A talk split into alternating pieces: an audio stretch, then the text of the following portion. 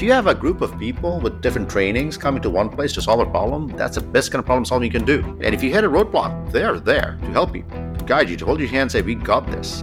And that sense of community is extremely important in my mind to solve the biggest problems that you have. That was Mainul Mondal, co-founder and C E O of Ellipsis Health. Ellipsis believes that physical and mental health are equally important. Their mission is to connect the dots between the two and establish a new standard for care. We first spoke to Mainul back in season two and decided it was time to catch up. In this episode, we talk about creating a sense of belonging, taking care of yourself by serving others, and letting go of people who are unkind. I'm Maureen Taylor, and this is Think Like a Founder. It's so great to have you back with us. And, you know, when we talk about the founder's journey and working as somebody that's dedicated to purpose, lots of times we work with people earlier in their career and in their journey. And it is so cool to be able to catch up with you because it's been a period of time since we last talked. What has happened as far as success and challenges since we last talked? For us, I think healthcare is sacred. And I think whenever anyone works on healthcare, we have to think through an ethical framework. Does it actually help you measure health outcomes? Does it actually improve society? How does it think about human rights, justice, and fairness? So I think the evolution of Ellipsis Health from scientific discoveries to product within an ethical framework is sort of the, the effort we made intentionally. And we're at a place where we're working with sort of the largest names in healthcare to actually see the impact, measure the impact, and make sure it was equitable, fair, and right.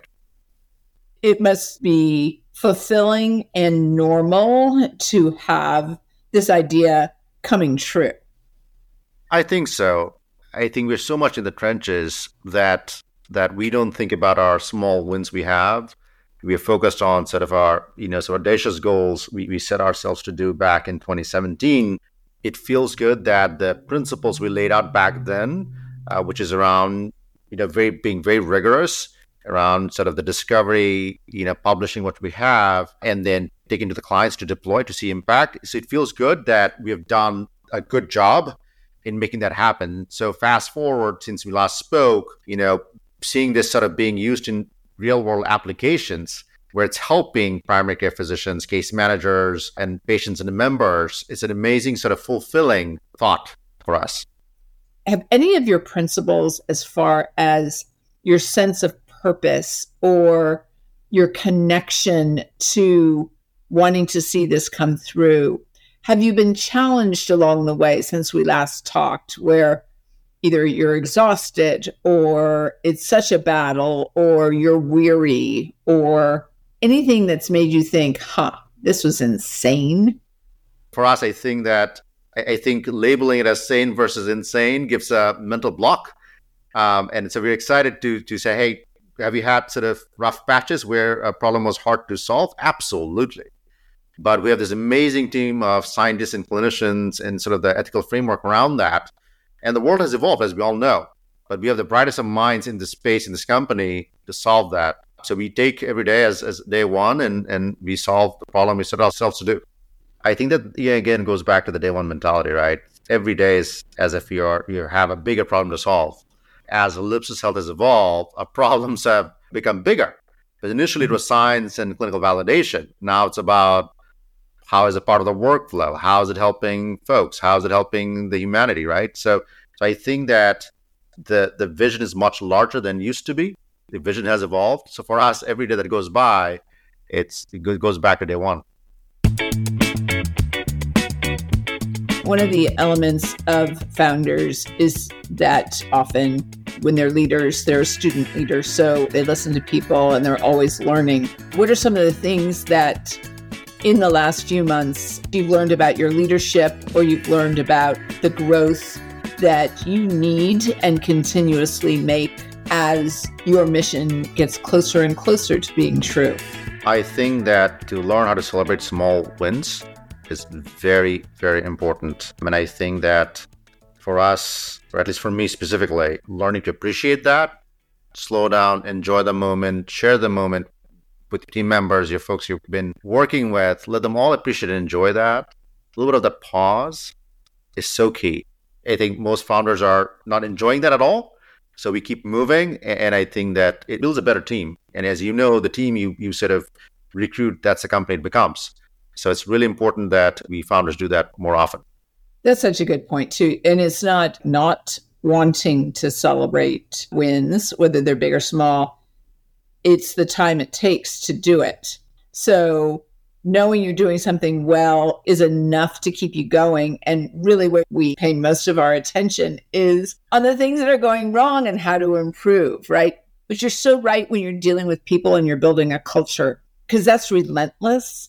So there's something about resilience and grit in founders that you're relentless in pursuit of making something happen. And as you build a team and a culture, they do need that. It's just another way of fueling the engine that's making it come true. Absolutely. I think as a job of a C E O is, is to be at the place that's the roughest patch for the company. That's the job of a C E O. But that's not the job for everyone. So I, I think that bringing out everyone along at the same time to enjoy the wins, have the perseverance to go through rough patches, but sharing that win, the learning, and the celebration with the team is extremely key. The workplace is changing. How people look at work, COVID had something to do with it. Also, generations, each generation comes along and influences work and how we work in different ways. And there's such emphasis on balance and on people being mentally, physically, emotionally, and spiritually healthy in the workplace. To have the attitude as an employer for the people that work for you, what is your opinion on mental, physical, spiritual, and emotional health? And the investment that a company makes into their people for that, because healthy people are also more productive. I think part of being healthy is having a mission in life. Part of being healthy is sort of taking care of yourself, both on the physical health and mental health, and it's all health. What has been difficult, especially through COVID and the remote work, is people feeling a sense of belonging, physical belonging together.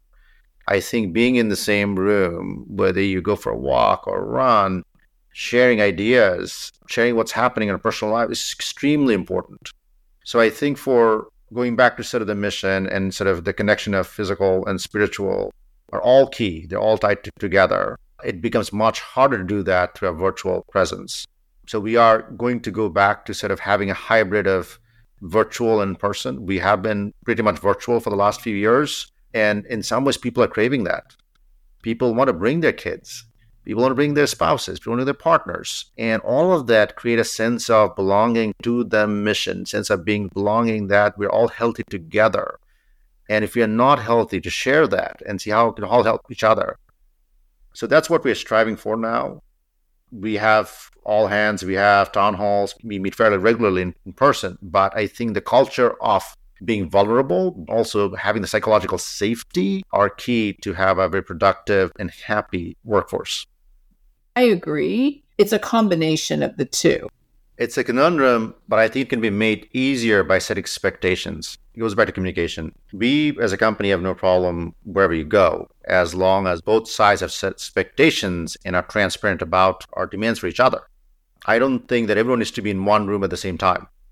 I think that's probably very unhealthy. So I think that we have to understand, for us, for example, we are trying to solve a massive problem. For us, that means that people need to be able to get away from their work, come back to work energized and feeling very safe that they can do that without being judged.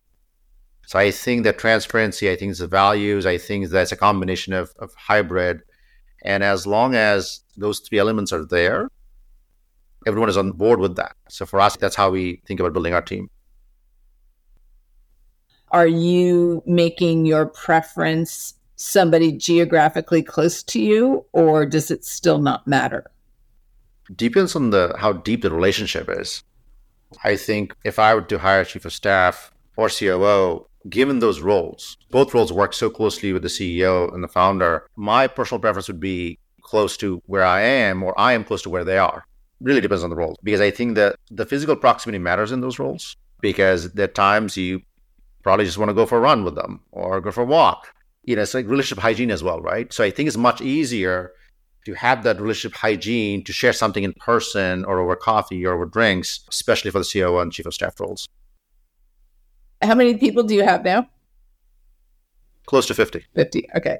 It's not going to happen yet, but it's getting close. The one thing with big companies when they become too big, and it starts at about one hundred ten employees up to eighty thousand, is that engineers know that they're the only important people in the world. Product loves the fact that they're the hub of everything. Finance certainly knows nobody's more important than they are.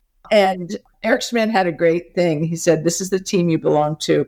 When we come together, we'll argue, you'll be listened to, we'll listen to each other. And then when we make a decision, and we're not all going to agree on everything, but when we do make a decision, when you go out of this room, you back that decision. So always remember, this is the team. That's fantastic. I mean, for us, you know, we've been very heavily in the initial years focused on engineering and the scientists and clinicians, all different backgrounds, all with different viewpoints, and they are the best in the fields. And I can see what you just mentioned with Eric Schmidt's principle that came to play in our small little company. So the fact there's a reminder as a team building around that philosophy is critical.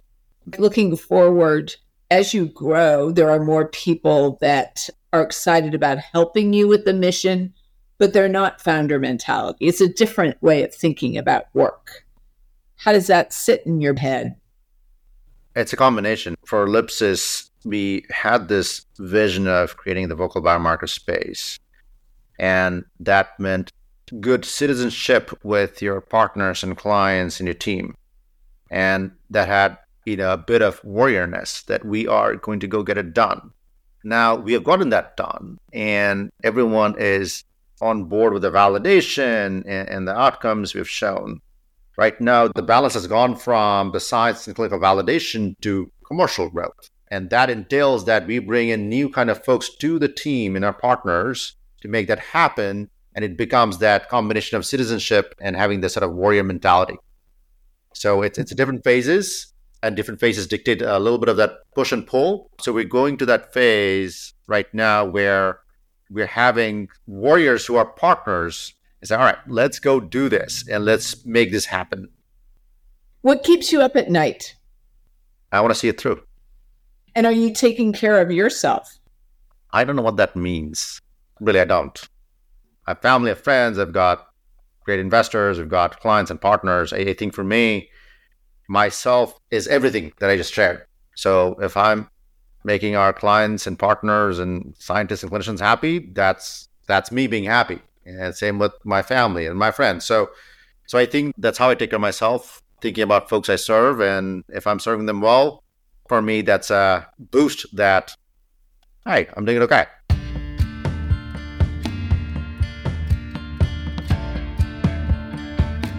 I empathize.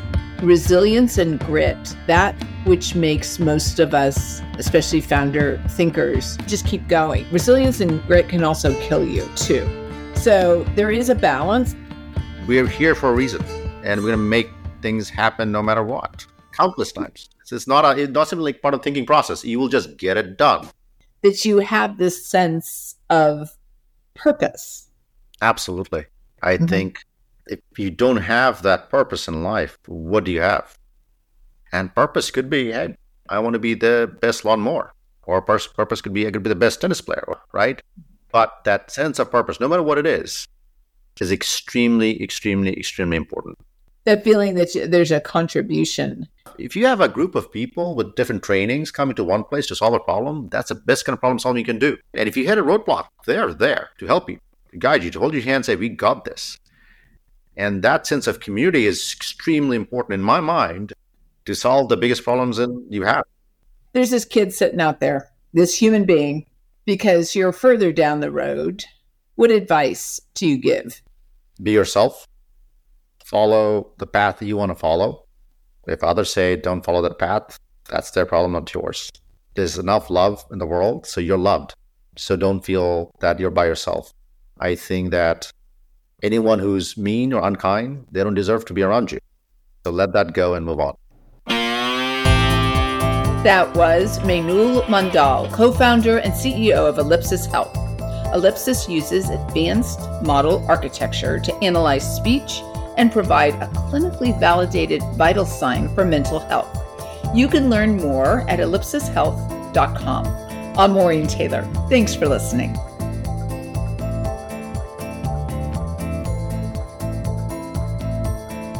Series producer is Mike Sullivan. Sound design by Marc Ream. Content and scripting by Jaselin Drown and Catherine Hardy. Production coordinator is Natasha Thomas. Thanks also to Selena Persiani-Shell, John Hughes, and Renn Vara.